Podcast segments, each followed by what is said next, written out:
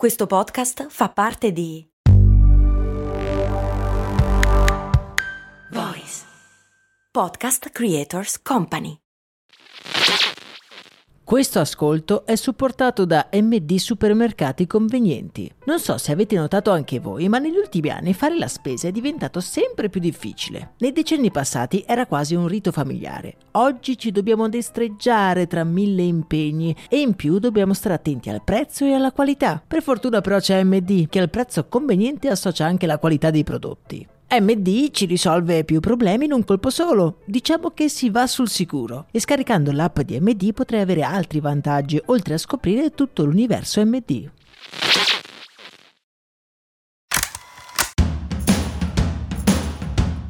Bentornati miei cari e miei cari, io sono Max Corona e devo ammetterlo, non sono un fan sfegatato di Sanremo. Il Festival della canzone italiana ha però sempre suscitato in me un certo fascino, non tanto per lo show, ma per la gara, per i partecipanti, per i cantanti e anche un po' per l'adrenalina.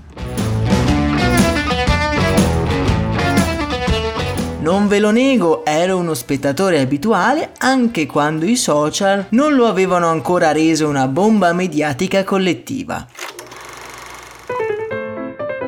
Il Festival di Sanremo nasce per la prima volta nel 1951 e fin dalla sua prima edizione ha monopolizzato l'interesse pubblico, collezionando punti di share altissimo per la settimana in cui si svolge. Negli anni è stato in grado di trasformarsi, di diventare appetibile anche alle nuove generazioni che si ritrovano davanti al televisore, ma sempre con un occhio fisso sulle app di social network. Sanremo è lungo, è grottesco, ma allo stesso tempo è un grande momento aggregatore per tutti. Quello che devo riconoscere a Sanremo è la sempre attenta direzione artistica che ha saputo cogliere, magari in ritardo, però lo ha fatto, le varie nature del cantautorato italiano, portando l'eclettica musica del nostro paese anche sul tetto d'Europa, non solo con la vittoria dei Maneskin, ma anche con altre esibizioni che sono entrate nel cuore di ascoltatori di tutto il mondo.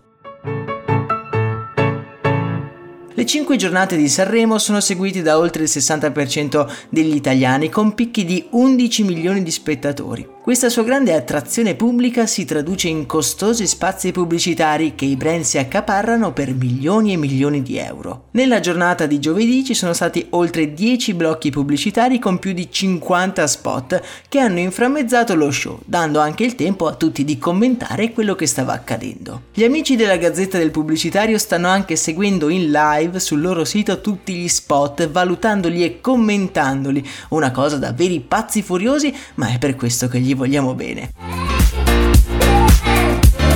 Qui con voi oggi invece vorrei analizzare insieme brevemente gli spot che più di tutti hanno colto la mia attenzione. Vi anticipo già che per noi abitué di questo podcast, beh, siamo abituati davvero a ben altro. Il primo spot è quello di Spotify.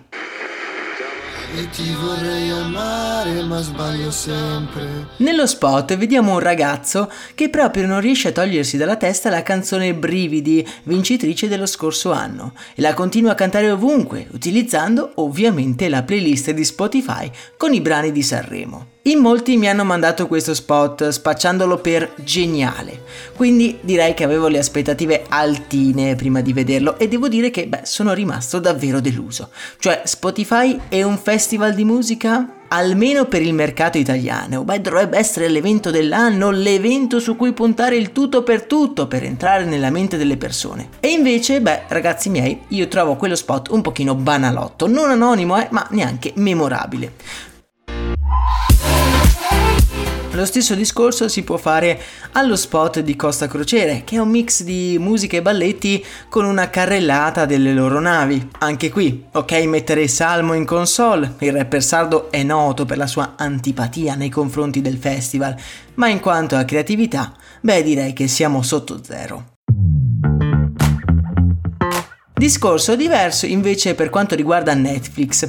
Il colosso dello streaming gioca d'anticipo e crea uno spot in cui i grandi protagonisti del cinema italiano si, si recano negli uffici di Netflix trovandoli però deserti. Nessun operatore e nessun regista. Ma dove sono finiti tutti? Beh, sono a vedere Sanremo, ovviamente. E lo spot si conclude con una frase ad effetto che recita: Un anno di nuove storie in arrivo però solo dalla prossima settimana. Questo spot secondo me è geniale. Da un lato sponsorizzi in maniera carina il fatto che usciranno dei nuovi titoli e poi dall'altro lo stai promuovendo a persone che guardano il festival, quindi hanno già deciso che non guarderanno Netflix durante questi giorni, avvalorando la loro scelta e fornendo loro un'alternativa quando il festival inevitabilmente finirà. La pubblicità potrebbe infastidire, ora che ci penso, solo chi guarda Netflix al posto di Sanremo, ma ragionandoci quelle persone non guarderanno mai lo spot. La strategia apparentemente anticommerciale di Netflix è coerente e sono sicuro anche di successo. Direi che hanno colto nel segno.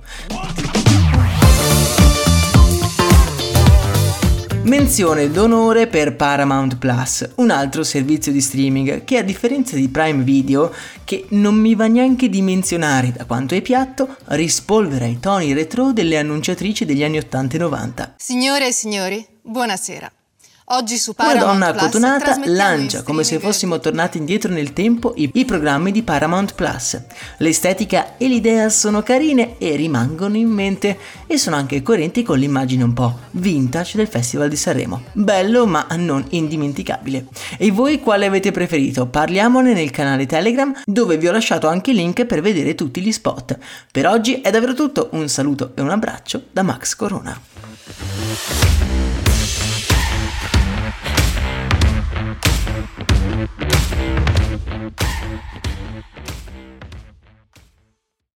E adesso un bel caffè finito.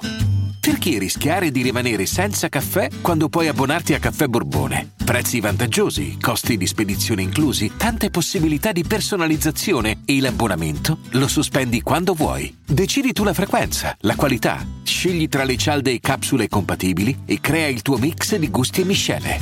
Mai più senza caffè con l'abbonamento Caffè Borbone. Tutte le info su caffèborbone.com.